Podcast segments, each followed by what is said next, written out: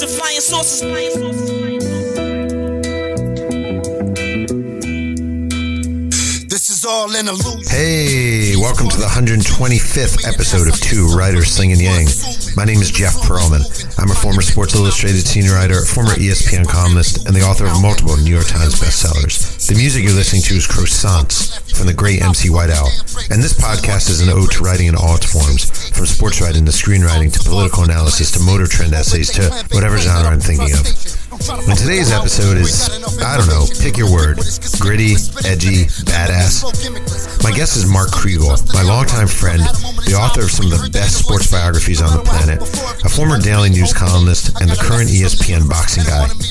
And there's no holds barred today.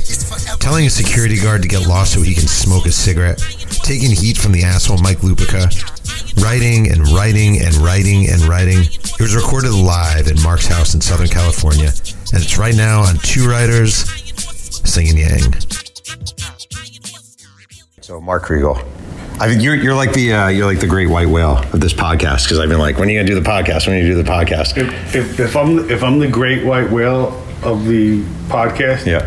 you're fishing in, in very high water, Oh. shallow water. Yeah, shallow. Yeah, very shallow. desperate water. times, Wait, man. let's let's put this down. Wait, I Yeah. just uh, for a visual. Yeah.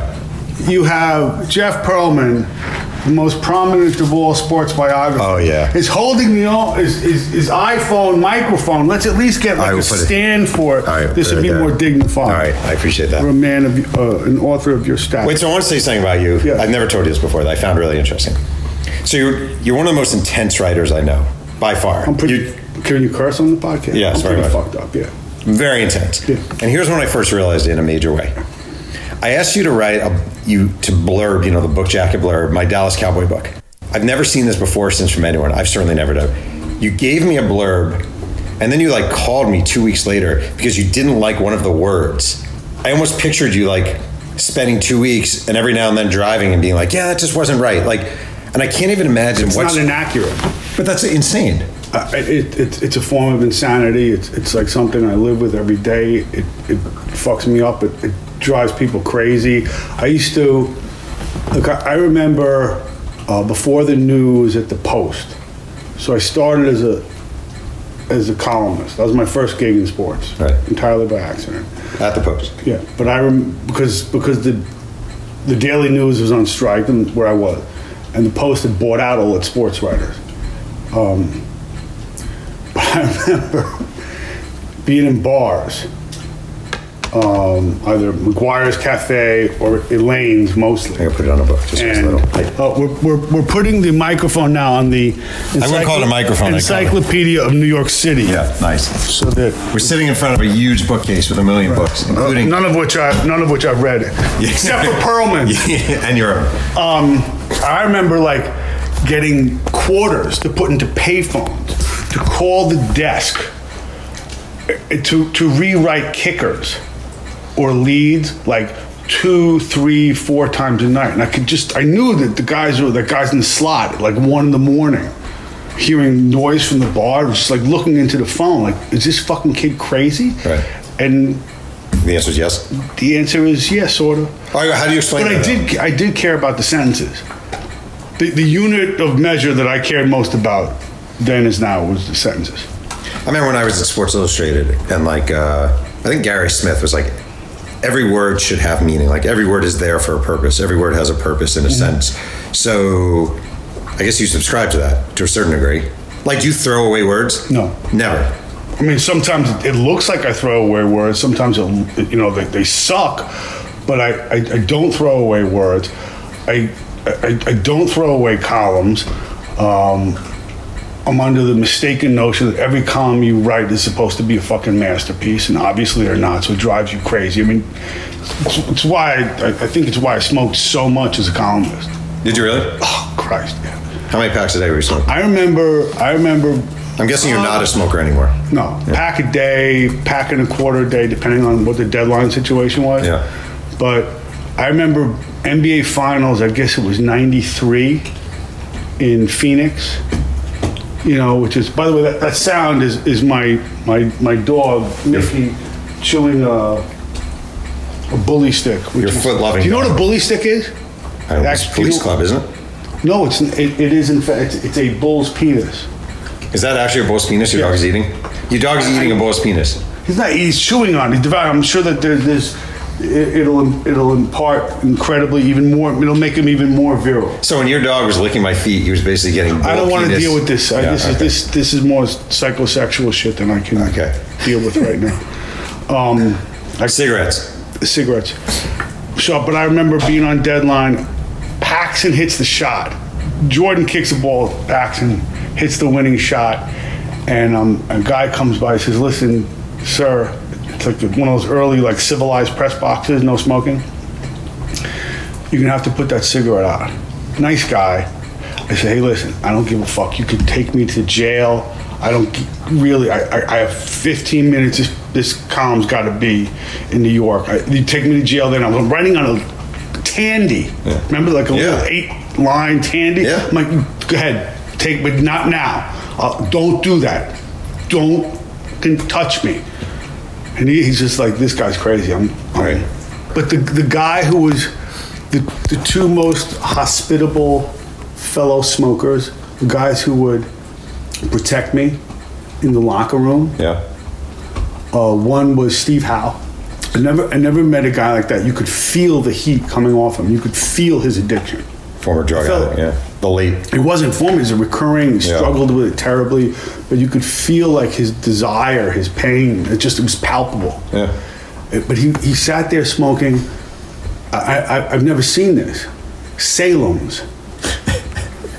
like that. Yeah, right. Salem's, man. Right. Like I never seen anyone smoke Salem's. Right. Like maybe like some old lady in a laundromat Yeah. somewhere. I, The long and thin, right? the long and thin menthol. And I would smoke Carltons, which were like was not not smoking. Or I would try to like quit, and, but I could I could do the whole cigarette in like two inhales, like two drags. Was it hard to learn to write without smoking? It was.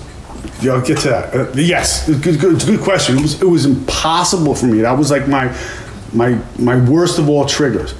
And the other guy was David Cone Yeah. who um, we did not get along because there was like some like rape case with the Mets in '92, I believe. Yeah. And D- Cone wrote a, like some message to the media. I think it was. I'm not flattering myself here, meaning me. I wasn't welcome, and but he.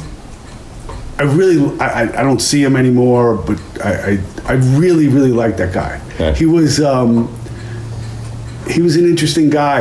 I, uh, but he, he was cool with the smoking too. And I remember when he played for Toronto, we would go out outside the locker room and, and uh, smoke together. But I really came to like him very much. So how'd you learn and how hard is it to stop smoking in relation to writing?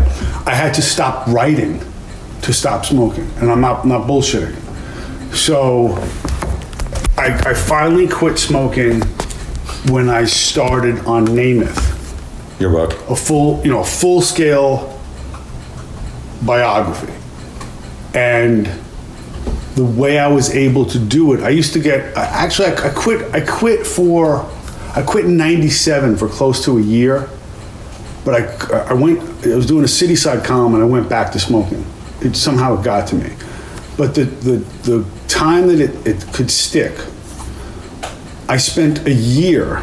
I know this is profligate to you, but I spent a full year during the researching and reporting of Namath. I wasn't on deadline. I didn't have a fucking early column to write or a late column or Right. so I wasn't writing for publication. And that got like the drug out of my system enough that um, I could quit smoking. And I didn't know, I was scared when I sat down to write the book if I was going to collapse. Like for my, Yeah. I was going to like break down. And somehow I got through the writing of Namath. And I, and the, the manuscript must have been about 200 and, like somewhere between 225 and 240,000 words. Right. I got through that whole damn thing without smoking, and then that's when I had some inkling I actually might be cured. And it's it's the most insidious addiction. Were you actually worried that your writing wouldn't be as good without a cigarette? Absolutely, Yeah, that's weird. absolutely, Yeah. Um, absolutely. Because when, when we moved from New York to California, I actually had this worry in my head where I'd be as good a writer in like different coffee shops at a different table, at different spots. It's so fucking stupid. It doesn't make any sense. But I had these concerns, you know, like, is it going to be, We're all like we're all like a, a neurotic mess. it's weird, right? You know, yeah. It's a little disconcerting. Dude, a Starbucks in Orange County would suck. It's, But it's very different, very different. You Starbucks. know? Maybe I need the cold weather to uh, inspire my mediocre prose. you know, like, I, I tell you what, though. Yeah. Sometimes I worry, like too much sunlight, man. It's too like it's too. This is too happy a day. do you feel that way? Do you feel like you write better if you're in a bad place? I, um, not necessarily a bad place, but like it, it's beautiful sunshine out right now. This is not the time I would want to be writing at all. I, I, and I, I find that I, I tire more easily at night, which is usually a good solitude time, but the time I'm best, and I usually find myself writing these essays for television now. The time I write best is like I get up at five in the morning and and that dog you hear over there, you know, he's still he's still sleeping. Um, Dreaming of pig penis. yes, but I, don't, I, I wouldn't I wouldn't presume, you know. Right. Since I've been in television, I, I, I've learned not to ask leading questions, Yeah. except really masterfully disguised, really sneaky leading questions. Yeah. And I wouldn't presume to to tell you what the hell he dreams of. Right. Although my, I think it's just chicken. like the answer to anything is Chicken. is chicken. Yeah. With him. Um, where were we? When do you like to write? Five in the morning. Yeah. Is that true? You get up at five and write? My my brain is is less cluttered. Yeah. less shit. Caffeine works better, and especially if I know if I have an idea of the sentences I want to put out. Right. And these essays are are, are are tight. Like I'm gonna have it down to, you know, I can get away with like a, like a minute and a half for a boxing broadcast. Like a, there's a piece on.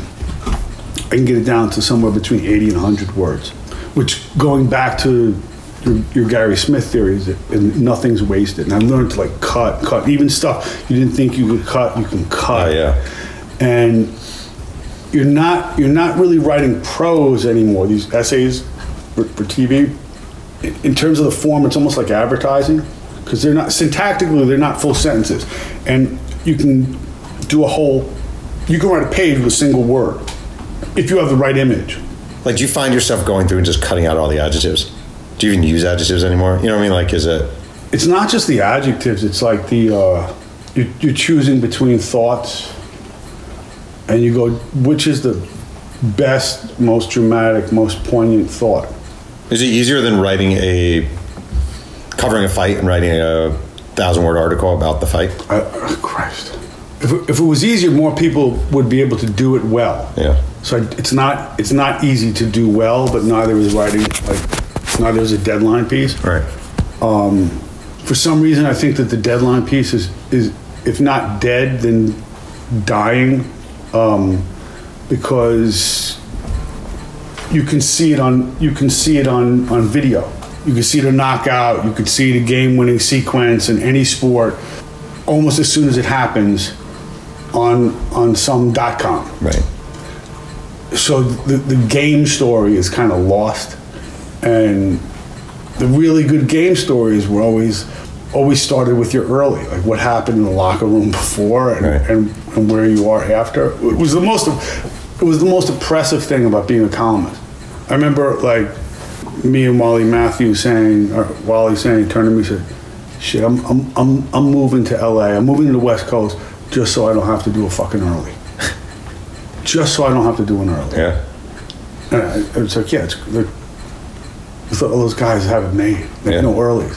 And now, of course, you have to like tweet and Instagram and Yeah.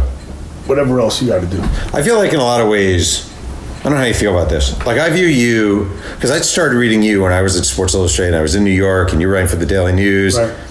and I always viewed you as kind of just this like. This is a, a compliment, like like a badass motherfucker, like a New York guy who didn't take any shit. A hardcore newspaper, and like you wrote for a tabloid, and it was this fucking badass, and like we're gonna kick the ass of the Post, and blah blah mm-hmm. blah. Fuck Newsday and the New York Times and them snobs and blah blah blah. Mm-hmm. And I feel like you were such a interesting fit for 2019 because there's none of that. That does not. It barely exists anymore. You know, like Bob Klapisch and Wally Matthews are writing for the New York Times. You know, there are no like newspaper columnist. Yeah, but, but but you know, I thank you for what you thought because you believed in like the artifice of me. Yeah. yeah. I, I, I wasn't that tough and I wasn't that cool. Yeah. Um, and I was a lot more thoughtful yeah. Um, and a, and a better writer than any like persona would. Oh, but I thought you were know, a great writer. No, no, but what I'm saying is that if you, if, one of the things that, one of the things that, that traps you as a columnist is all the bullshit ego and persona you think is cool when you're like, you know, when you get a column at the age of 23 or 24 or whatever it was, 25, Yeah. and you really don't know who, who the hell you are. But Did you have that when you got a column at first? Did you think you were like more important than you were? of course, I was an asshole. Yeah. I didn't, I didn't mean to be an asshole. I, there was a lot of good stuff about me. I always had a good ethical sense, I think, and a good. I, I think I had a big heart, but I was also like loud, and you know, I, I, I you know, you you understand. Sometimes you understand the persona and the ego of the job before you understand the, the job itself, Right. and you're writing a lot of shit for show. Right. You feel like you did that looking back. Of course. Like, what would be an example of something you wrote where you, you look back and you're like, well, that was just me being blowhardy? Every early, every story, I didn't have anything to write. Yeah. um I'll, t- I'll tell you what, greatest fear, or one of my greatest fears, what if you go to the ballpark and you, and you remember like this is, so this is the 90s baseball. and It was, I guess it was always like baseball was always a contact newspaper sport in New York. And you know, you'd have two open pages, three open, three pages, you know, for a, a Mets game, a Yankees game in, in June. And um, so I remember thinking, like, what if you go there and nothing happens? And really, what you're saying is, what if I go there and I'm not good enough? I'm not a good enough reporter that I don't see anything, or you know, that I can cobble into an early column. Right. And for people who are listening, have no idea what an early column is. It's like due at seven o'clock to hold the space for the the running column, which you're going to get in. Right. While the game ends, and then the. This is before web. We're talking pre Yes. the early publication of the newspaper. Then later on, they published a second Yes, this is before what, Right. like before Moses came down. Right. Right. No, after Moses came down with the tablets, and- but before the internet. yes. So one day, like to me, nothing happened, and Billy Crystal was there. This is a Yankee game. It was a Yankee. He was doing some. It was doing some some one of the unending.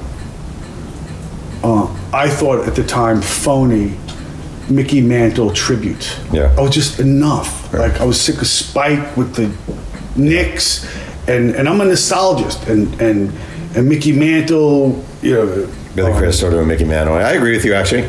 um, Billy Chris, but I was like, come on, stop this shit. It's not even about like the real guy. It's about Your stick. it's about a, it's about a shtick. Mm-hmm. And, and nothing against like Spike even because when he started it was original. That was his thing. Right. Okay. But I was for some reason so I worked myself into a fucking froth Yeah. about Billy Crystal and Mickey Mantle and like the, the false nostalgia of this.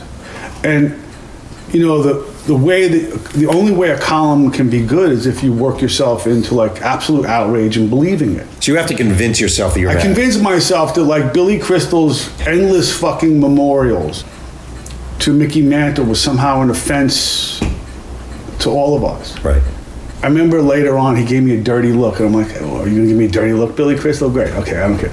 But I was, I was being ungenerous and blowhard, and the reality was I hadn't reported anything well enough to get a decent fucking column, and that was on me. And I and I and I instead I wrote something. This is what people always complain about with the media. When I didn't have the goods, I came out with something that was mean spirited. And uh, I didn't think of it as mean spirited. I'm sure at the desk they were happy because they got a chuckle because all right, here's Kriegel making fun of Billy Crystal. Right. Billy Crystal's a big movie star. Kriegel's going to puncture it, and it was just it was it was mean spirited. And I I, I uh, I still think there's something like excessive about the about Crystal's Sure. Mickey Mantle shtick, but I, I, I would have liked to apologize to him later. Oh, interesting. Except when he gave me the dirty look, then I was pissed off. Like, but If you saw him now walking down the street, would you say something? yeah, probably. It Yeah. probably You like Told me to go fuck myself. Yeah. I, no, I, I'll, I bet he remembers. Yeah. So there was a page in the News and Post, was, you know, and it, it was it was meant. If it was something, that, if it was something that was precious to him, it hurt him, and, I, and, and it was cheap of me. It really was. I feel like a shame. I, I, I've done that many times. It were columns I'm really proud of. Right. Before we continue with Two Writers Slinging Yang, a quick word from our sponsor. Hey, this is Jeff Pearlman, and I'm here with my nephew Isaiah, and he sucks at basketball.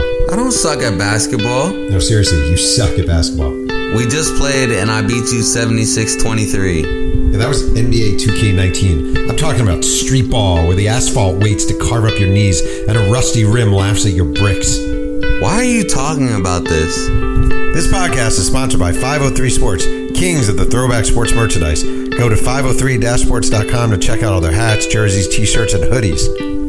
Um, are you getting senile? What were you talking about again? Wait, I have a question I've never asked you. And you might be like, oh, I don't want to answer this question. I'm going to ask it, all right? So I'm friendly with Lisa Olson, former colleague, you. And I've always been, there's one guy in the media who I just don't like. Can you can ask me about Lupica. I am going to ask you about Lupica. You don't like him? I can't stand him. But I don't know him well.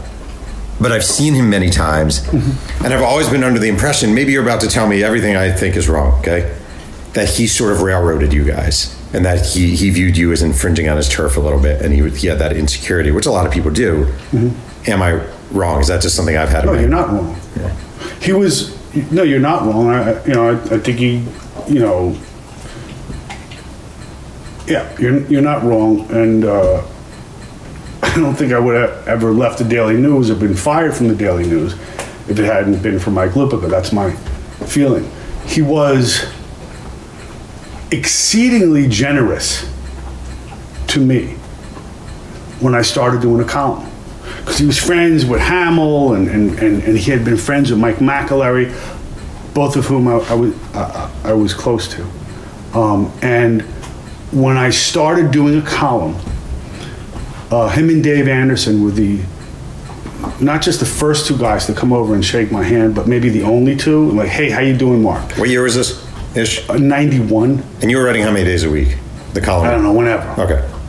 And then when I started it, and, and we were still very, uh, we were still close, or or friendly, or, and, and he he he had a couple of. I have to say this.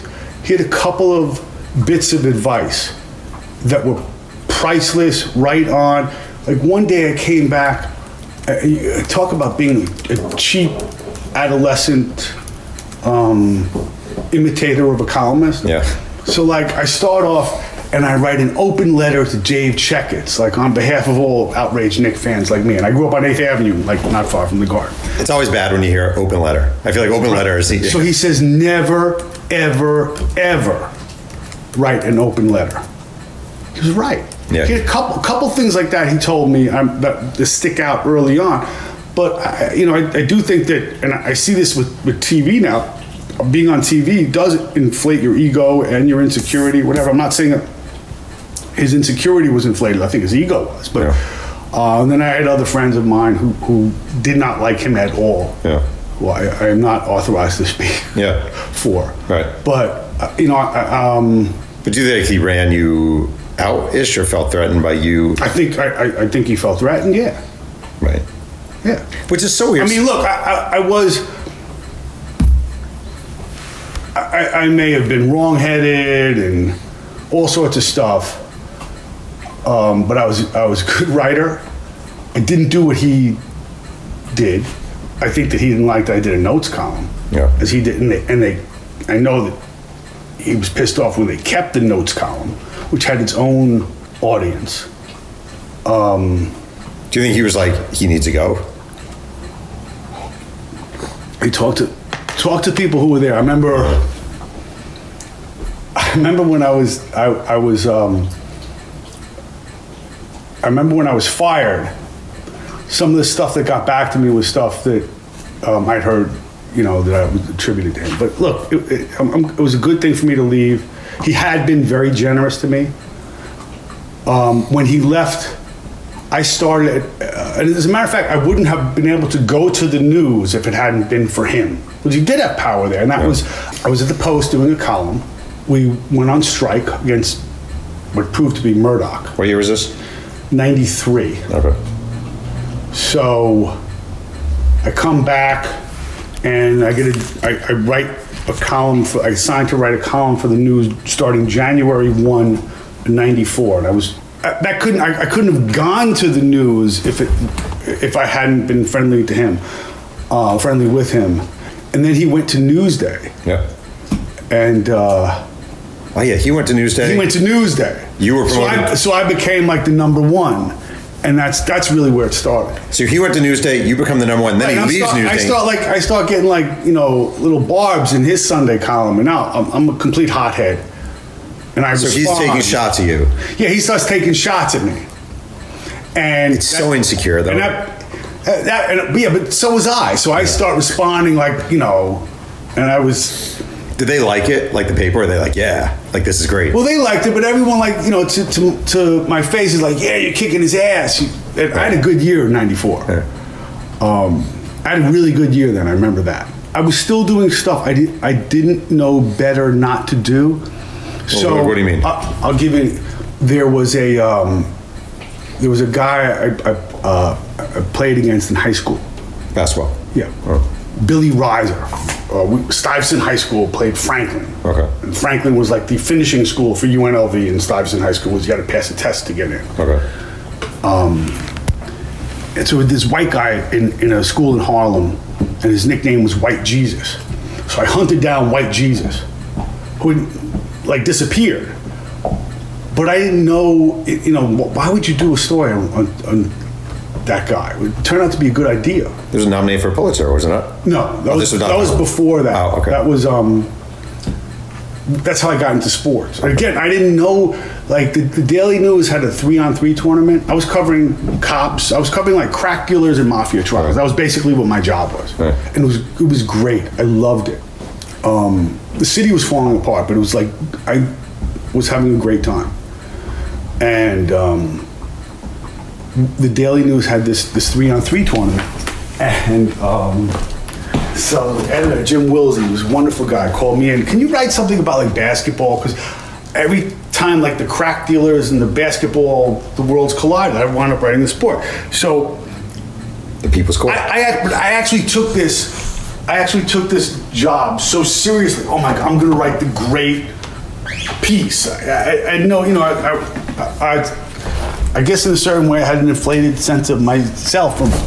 You know, um, so I, I, I, without knowing what I was doing. I, I don't think I, I'd never written a magazine length story before, but I wound up like sort of doing a reported essay on basketball in New York, and that was the uh, Pulitzer. it was a wasn't a Pul- it was a fucking weak year for Pulitzers then, but it, it was um Nominated. Right? it was a, yeah it was a finalist Yeah. whatever. That's amazing. That's what happened. Yeah. Wait, so but I, wa- I want to understand something. He went to Newsday. You stayed at the Daily News. Then he came back to Newsday, right? Yeah, so And now that I was- get, I get like I, so I'm, I'm doing a notes column and I'm, I'm getting stuff in the uh, and there's like notes. I remember like I I I wonder if this is what like Frank Sinatra felt like when Buddy Greco tried to imitate him. Like, hey, fuck you, man. Fuck you, motherfucker. It's That's how- bullshit, That's though. how I felt like. But you were right. I mean, I get it. You read a big ego doesn't too, get mad but, at me for saying fuck but that's kind of bullshit, though. Well, yeah, but then this came, you know, and then and people would like egg me on, like, Right. You see what he's, you know, and I, I was a real hothead. Were you ever insulted? Well, what I mean is, like, were you ever like, wait, I thought we were okay. Why are you doing this to me? Or no? Was that not how you think? Yeah, I'm sure. It's, I, I, I was, I was Uh. but then it became competitive. And I remember like having a good year that year because I was doing columns that were fresh because it was still new to me. So isn't it weird when he comes back to Daily News? Isn't that like the weird? I've never talked to you about this in my life. Like, is that weird? I remember like certain guys didn't come up to him, or it was a weird thing. But like I felt like yeah, everyone's behind me. I'm Right. like yeah, everyone's behind you for about ten minutes. Right. Right. Um, And but you got- did, but but I think it was it was Kevin Whitmer. oh, I know Kevin. Yeah, it was, one, uh, it was a wonderful editor. I interviewed for a job with him at the Star Ledger. Did you get it? Yeah, but I, I turned it down. Kevin Whitmer, Whitmer was a, a great editor to me, and let me like let me make mistakes and let me be excessive. Um, and and part of this thing is like you, you know if you're a columnist, you're, you're prob- odds are you're probably naturally insecure, and the more bravado you would Sure. have with the job, the more insecure you are. And I remember like, I remember being an asshole to Ian O'Connor, and we laugh about it today. Yeah, great guy. And I and I I apologize. Hardworking as shit, Yeah, and a really when talented you, writer. When you don't have, but here's the thing with Ian though. Yeah. When you don't have the goods, Ian will have it. He'll have like reported something earlier in the day, but by the time he comes to the ballpark, I mean, it's really well thought out. So why were you an asshole to him? Because I was, because I was insecure, but like I can admit it. Yeah. I never heard the other guy admit anything. Yeah. And and we were both new to this job. He was like the number two guy, and I was the number one. I was so insecure being the number one guy at the Daily News, you know. And we'd be like trying to figure out. We were at the, a Knicks playoff game. And I get pissy with him, like I don't know my angle yet, man. I don't, you know. There's always like this. What are you going to do? What's your angle going to be? Yeah. And that became, that did become particularly a particularly acute problem. You can ask Lisa Oh, when Mike came back, it's like, you know, how many angles are there on a playoff game? You got like four columnists there. It, it, it, you know, you need you need a traffic cop just for the egos of the columnists. I, I don't get it. The thing is, it's funny about him from afar. Like he was talented. He was a good writer. He owned the, you know, he had, he his his run. Do you think? So? But I I, don't think he was not. I don't think he was without talent. no, but I think that there was an abundance of talent. But I, I, I He was lazy you know, though. Well, uh, look, you you can't. I don't. I don't think you can write well if you're writing that often. Maybe I'm maybe I'm wrong. I, I agree. never, you know, no one's ever accused me of being prolific, and, and as, as we have, as and I'm serious. It takes me longer to, to worry about what my next book is, and it takes you to write one. Maybe you're more of a worrier than I am. May- Maybe, or maybe Yeah. you just get to business and I'm bullshit. But um, that being said, when you, you know, there are certain tricks that you learn as a columnist. You have your own, you- what becomes your style. But your style can easily become a parody of yourself. So when you get into these, when the notes become too familiar, when you're writing all the time, and you go this baseball town, this baseball noise, and all, you know, you, you like the first time you wrote it was good. And like every other cliche, the second and third time becomes emptier and emptier and emptier Right. until I, I, I had a friend of mine would compare it to like meringue. It's so fucking thin. It's like a wafer. There's there's nothing in there. Yeah. It's light. Yeah. It's, it's lighter than air Yeah. um, and and the words become empty because you're just repeating stuff you've already said. Um, that's my I'll tell you something interesting that I really do believe. When I wrote my first book, Mitch Albom was represented by my agent. Okay. Now, for all I know, Mitch Albom's the greatest guy ever. I have no idea. Uh, I asked my agent if he could get him to blurb my book, if he would consider blurbing my book. No, Mitch doesn't do blurbs, right? I've always remembered that. Like, I've always remembered that. Right. Everything I've heard about Lupica, the way I saw him visually treat other people in a press box, like, I've always remembered that. Right.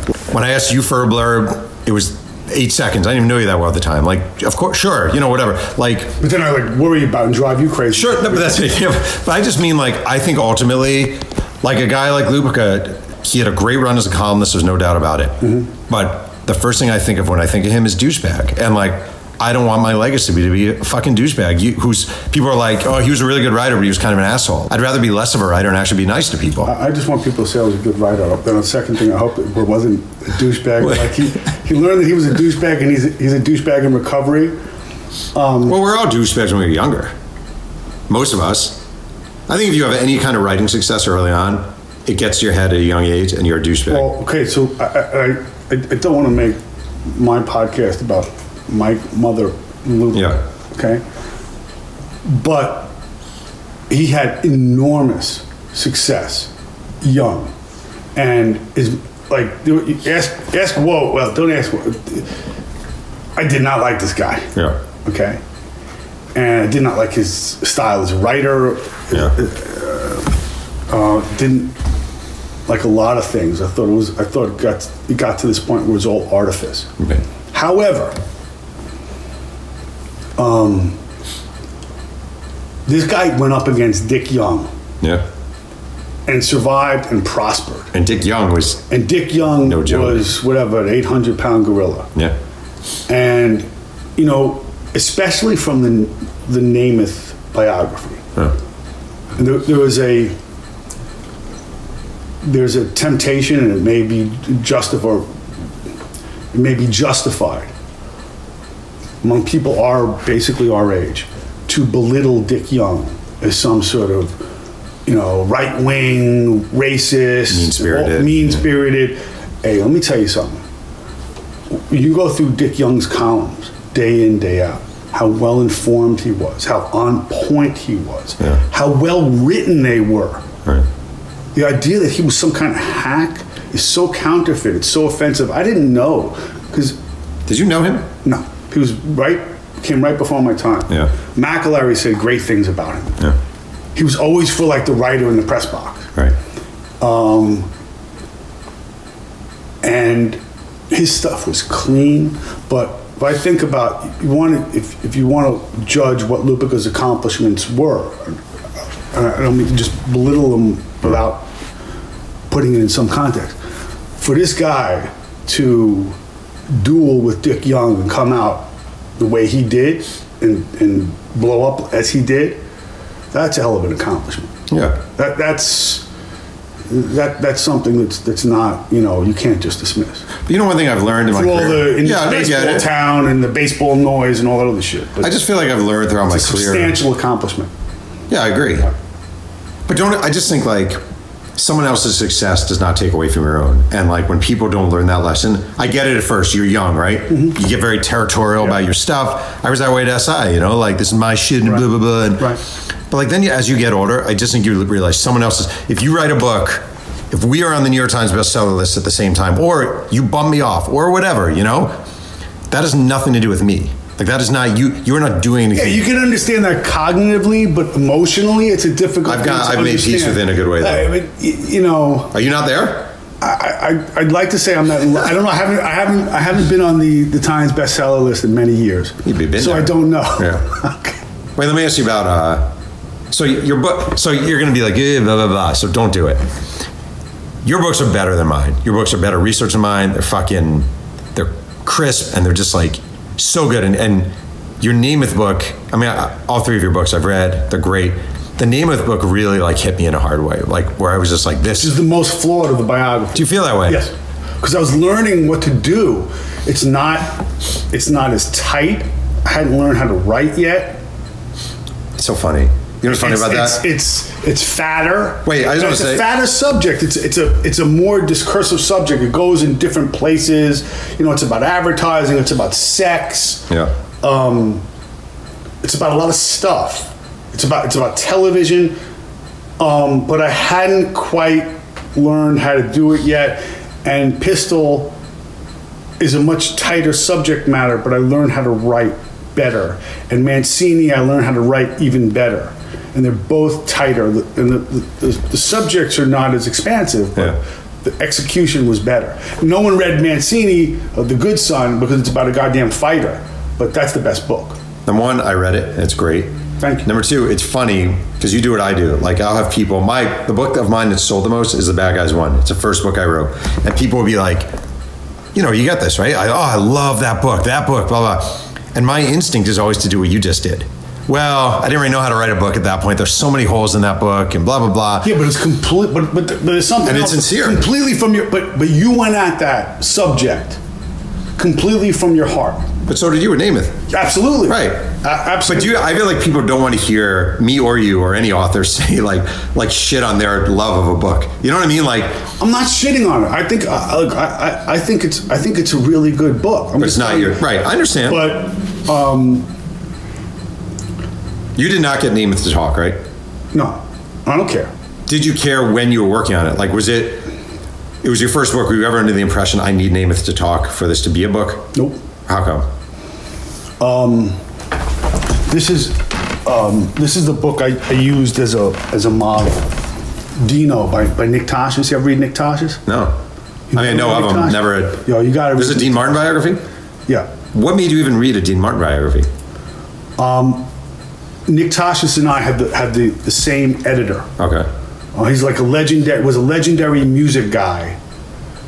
The most how can I like incredibly fluent, showy um, dexterity with language. this guy is fucking great, Right. and he's great writing highbrow stuff about low life. Okay. He's extraordinary. So I should read Dino. Oh, you should Yeah. read everything by him. Okay. Um, even when it's, he's out of his mind nuts, Yeah. he's great. So um, I had an editor on Bless Me Father, um, and and he was editing Tosches did a novel called Trinities, and I loved the novel. Um, there are no good guys in it, but it has this incredible, exuberant verbal sense. Then I read Dino, and after I had been fired by the Daily News, without warning, like You were. They didn't give you a reason. I, I, No. They just said you're fired. No, they came in one day. They said you're fired. They didn't say like you're laid off, No, no, it wasn't laid off. No, I got whacked. and they never gave you a reason. No, That's insane. Stuff came out after after the, the you know, unnamed sources. Uh, I, I, you know, Right. I heard the same thing from Ed Kosner, who was dear friends with Lupica. Right. Like all of a sudden, like really, I blew deadline, huh? I don't remember that. Right. But it, like, but I know where that myth was perpetuated. Right. So it was right before 9/11, and um, everything sort of dries up, and somehow I get this idea. Oh, I was talking to Sal Marciano. No. I was talking to Sal Marciano. Legendary New York broadcaster. And Sal Marciano, he had been helping me. He had been giving me marriage advice. Oh, funny. Yeah. I guess it didn't work. for me or for him. Yeah. But it was it was one of the most generous and beautiful conversations I've ever had. And this is a couple years before. He told me he's like, "Yeah, Mark, you know, it was like I was telling Joe." Blah, blah, blah, blah, blah, blah, blah, blah. And, and he's remembering. He's telling me about this guy, him and Joe, and they were young and walking down the street smoking a joint. And then he goes to visit this guy Joe in Florida, and Joe reaches for the bottle of vodka, and, and and uh, he tells him, "Hey, one day you'll be talking about this with your kids in Paris. Don't worry, don't you know." I'm like, Sal, who, who are you talking about? Joe who? Who the hell? Fucking Joe who? Goes, name. I go, really? Yeah, Namath turned to me and said, you know, we're so lucky to be alive. And I go, you were walking down the street smoking a joint with Joe Namath? He goes, yeah. I go, holy shit. And I and I have this idea. I'm like, I don't know what I'm gonna do with this. Is this like a play? Is it, what what is this? Because it really was about the baby boom, and I understood that even then. Like these two guys never thought they'd be older. And here they are like in Florida. Right. And Namath is reaching for a bottle of vodka. And he's telling me this to he's, he's telling me this um, he- wants to use it in my he wants me to help me in my you know i'm trying to navigate Yeah. through marriage and raising a daughter but all i can think about is holy shit he's talking about joe namath so after i get fired after 9-11 i'm thinking to myself what what the fuck what am i going to do right. And I looked at this. It, this is this Dino book is "Living High in the Dirty Business of, of Dreams" Okay. by Tosches, and I said, you know, I could I could do Namath like Tosches did Dino, did Dean Martin. That was my thought.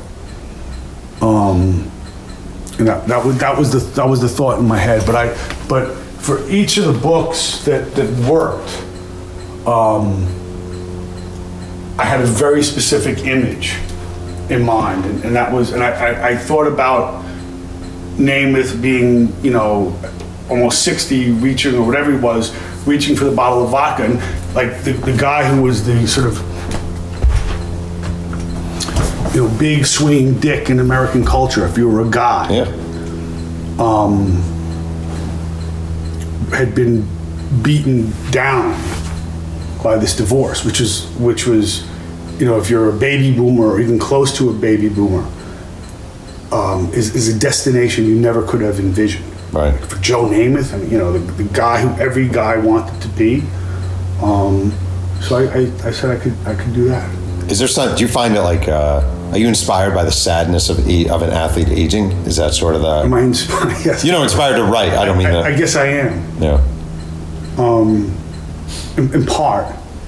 Um, but I had, you know, I had very specific notions for each biography, uh, for the for the prologue before before I wrote them. Yeah. Um, with Namath, it was that that sequence with Sal. Um, for Maravich, I had this idea, uh, this like, you know, he, he's he's entering middle age and, and he's playing a pickup game. He has a heart attack or Yeah. heart failure on a basketball court in Pasadena, in like a church. Yeah. Crazy. And I'm wondering, like, what does the world look like to Maravich at the moment of his death? Is it, you know, is he talking to God? Is he ascending to heaven? What What is he thinking? Is he, is he I don't know why I thought that, but that's what I thought. And for Mancini, it had to do with it had to do with this Italian restaurant where we would all meet and talk. Because you went into that book, you were already friends with Mancini. Yes, Yeah. Is it weird to write about someone you're friends with? yes, Was it complicated? somewhat. Yeah. I mean, look, but it's it's not like, you know, there's always this Because you didn't write it with him; it was about him. Right. And I told him, I said, I said, Ray, I go, this is going to suck. Everything bad that you don't want to get. Ray? Ray Stallone or Ray Mancini? My phone. and Here's this. Um, everything you don't want to get into that's painful, that sucks, I'm going to go into. And you're not going to get any money because I don't, bel I, I don't believe in that. I, I, I, Did he I ask? want to keep. No, he didn't. I said, here's that we, we met um, at Il Forno, this restaurant that we all go to. Yeah. I said, so basically, it's it's gonna hurt. Everything you don't want spoken about, I'm gonna get into, and you're not gonna get paid. And he goes, great. So what? Why am I doing this? And I said, but if you want something that lasts about you and your father and your kids, about fathers and sons in particular, I'm I'm the guy. And no one can do this better than I can. Um, do you feel that way because of who you are as a writer, or because of your relationship with him? Oh, I am as a writer. Yeah. So what makes you? I'm actually being serious. What makes you, just as an example, better than me or Gary Smith or whoever at doing that book? You know what I mean? Why would you say you are the guy to write that? I'm not comparing myself to Gary Smith, to be clear. I'm just saying, like, Nor am I. Um, uh, well, I'm, I'm, I'm highly empathetic, but but more to the point, um, my my father's a cripple and a writer. right, right. So that's impacted you a shitload, obviously. I mean, your dad. My father, my father, my father, you know, lost the use of his legs in 1944, polio, uh, and he writes about like uh, you know masculinity. What, what I essentially write about is is fame and masculinity. That's um, that's basically what I write about. Right. Well, you know, you can parse it all different ways, and for some reason, or for a couple of reasons, boxing boxing works well for me. Right. It's so interesting. So I didn't know that much about your dad, to be honest. And then when I was reading about you today, even though I've known you for a long time, Leonard Kriegel wrote a bunch of books, had polio. You were raised by two parents, Yes. and so your dad's a freaking, I mean, great writer. Um, no, you disagree? No, I don't. Yeah. Um, what impacted his? uh, It's such a cliche question, but what impacted him being a writer have on you and your writing? I, I, uh, I never, I, I consciously went about not being a writer. I thought I'd go to law school um, because, you know, my, my dad like couldn't rub two nickels together with what he made from writing. Right. My dad, my dad was an academic, and he wanted to. You know, he he grew up in this very New York post-war Jewish scene where he wanted to write for Partisan Review. I, I could give a fuck about that. Right. Um, I shouldn't say that, but I, you know, my, my- my dad is my, my dad's a scholar. Um, he's the sensibilities of a novelist, but he's a scholar. Um, so I, I, you know, I, I always thought I would not be a. a, a I, I, I knew I was wired like a writer, but I, I thought I'd go to law school. I had some not formed idea that I, you know, and I walked out of the LSAT. Really? Yep. Walked right. I was like, this, that, nah, this, You don't want to do this, no. Um, and I went to Columbia the next year, J school, right? um, which you obviously don't know. You need to go to graduate school That's what I heard. to be a reporter. Right. But for me, it was good because I consciously resisted it. I've never done like a school paper or anything like that. I didn't know what a lead was. I didn't know what a nut graph was. I didn't know what a kicker was. How'd your dad feel about you going into writing? I think he was happy about it. You know, I had some I had some job after um, I graduated from college, and uh, and I came home like three weeks later and said, "Oh, I'm going to write my novel." Uh, it was a schmuck. I, you Yeah. know, a complete schmuck. That's very funny. Um, I was like, what? You know, Right. what? So basically, I spent the year like bartending. How do you feel when people are like, like I'm sure you get a lot of like, or you hear a lot of people like, some 23 year old would be like, yeah, I think I want to write a book, right? Mm-hmm. I want to write a book. Or some dentist is like, yeah, I really want to. Oh, you write books? I really want to write a book. Yeah, everyone. Yeah. Everyone writes a book. Well, they do have a book in them. Sure, But you got to pay the fucking price, pal. that's a thing. Like- I'm sure you. Everyone has a book, Right. In him or her. But they don't know freaking. I always, I don't get offended by it, but I feel like there's a real misunderstanding how much you bleed from these things. Like it, Yeah. And a lot of people don't, but I think a lot of people half-ass them. If you want to write, read Snooki's autobiography, but I feel like I feel like I lose three years off my life every time I write a book, just in like pain and suffering. You know? Yes. Did the Mancini book? So you said the Mancini book of your three books sold the least, correct? Yes. Did you think it would sell really well? Did you care? I mean, obviously you oh, care, yeah, care. but like, did it hurt? Does it hurt you when a book doesn't sell as well as you I want? thought it would get on like the extended list, and it, Yeah. and it didn't. It broke my heart a little bit. It did. Because I think I think it has merit, and I really I put I put everything I had into it. I put everything I had into it. So what does that mean? Like when you say you put everything you have into a book, what does that mean? I didn't care how much my life sucked, as long as it was good. All right. Let me ask you a final thing. Yeah. Uh, I tweeted this out today. I hate to say that. You wrote a uh, July 23rd, 2019. Fucking great story. You wrote it for ESPN. I never even heard of this guy because I don't follow boxing as close as I used to. It's called what? Maxim Dadashev? Maxim Dadashev. Dadashev was fighting for. And your lead, I just want to read your lead real quick. It was uh, Max, you're getting hit too much. Dadashev shook his head no. Please, Max, please, said Buddy McGirt, former welterweight champion, recently inducted into International Boxing Hall of Fame. Let me do this, okay? The fighter blinked, his chest heaved, but he said nothing. Okay, look at me, please. Dadashev shook his head, even fainter than the first time. If I don't, the referee's going to do it. You could all but see Dadashev considering his options. Still, Dadashev had nothing for his trainer. It's not that he couldn't hear him, or they didn't understand. This was a willful act, perhaps the most willful of all. Come on, Max, McGirt said, please. Finally, McGirt did with the, uh, what his fighter would not surrender. That's it, Doc, he told the ringside physician. Then he turned to the ref, Kenny Chevalier. That's it. And the boxer ended up dying. Yep. Um, that's fucking great lead.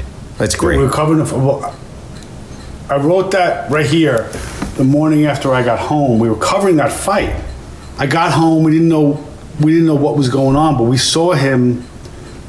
He got out of the ring finally on his own power, where he was helped out, but he started throwing up. And then they put him in a stretcher, and um, we didn't know. So I flew home the next morning.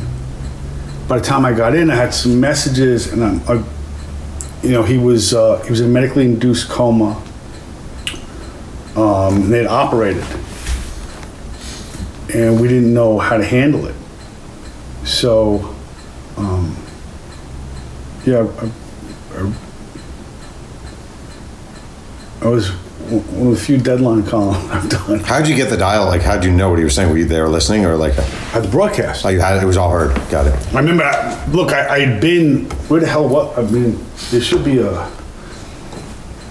I flew home, um, not that night, the morning after, but I was, I was covering the fight, I was there. Yeah. Um, and we, you know, we went through, I went through the tape. What I, what I had is from fighter meetings, previous fighter meetings. I had a fairly accurate picture of his why he came to America and what he wanted. He wanted to take his kid and his his wife to someplace sunny. He's from Russia, so he wanted to go. He had this idea like America. I'm going to take my kid to like Miami, Right. and I'm going to lay in the sun. Um, and then I did a TV essay for it the next the next day when he passed. Did you have to like to cover boxing as much as you do? Do you have to make peace with the negatives of boxing? Look, I, I wrote a, a I wrote a book about a you know Yeah. a guy who's known for a death in the ring. Um, did I have to make peace with boxing? I, I got I got no problem with boxing. Um, maybe I'll regret that saying that one day, but I, I I knew I. I mean, there's a reason why. You know, not just good writers, but great writers keep coming back to it. What is that? Well, I mean, boxing uh, is a, is a well, all the other sports are metaphors for what boxing actually is, which is f- war, fighting. Um, and and the number two, um, they're naked. They're they're you know almost physically naked, but they're emotionally naked. So, you know, if I want to get to LeBron James or someone in the NBA, I got to go through like a hundred dudes. Here I call them up and they tell me what they're thinking or they're not, and, their ego is on display and their frailties are on display, even if they don't know it. And the, the third thing, even with with female fighters in a certain way, it- the whole it's not about getting beat up. It's about the the particularly male fear of humiliation. So it's not that what hurts worse than getting your ass kicked is having people see you get your ass kicked. Right. And if you actually think about that, I'm, I'm, I'm not saying that, that women don't feel that way, but it's, it's, a, it's a fear that's, that's particularly associated with masculinity. I got to be tough to the world. I gotta, yeah. Right. And that makes for all sorts of dramatic possibilities. Yeah. It's And again, it's usually better for the writers, the filmmakers, than it is for the fighters themselves. I think that's, you know, um, I'm, I'm lucky to be covering the sport. I, I, I really mean that. Right. And it's not, you know, I'm not Mr. Like, I feel, I feel lucky today. right. Yeah. No, I get it. I get it. So, Well, I appreciate. Uh, I mean, you're one of my favorites of all time. I think you're one of the great writers of freaking whatever. But uh, thanks, buddy. yeah, I appreciate it. And the blurb you wrote was just perfect. It was really good. It was high quality. the first of the the second- first was excellent. The second was the drop off, but we kept it. You know, I didn't want to hurt your feelings. It was uh, yeah. Anyway, all right. Thanks. I want to thank today's guest, Mark Kriegel, for joining me on Two Writers Slinging Yang. You can follow Mark on Twitter at Mark Kriegel and read his work at ESPN.com.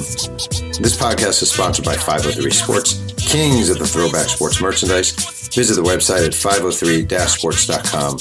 One can listen to Two Writers Slinging Yang on Apple Podcasts, Google Play, and Spotify, and reviews are always appreciated. Music is by the dazzling MC White Owl. Thanks again for joining me, and remember, that there is keep writing.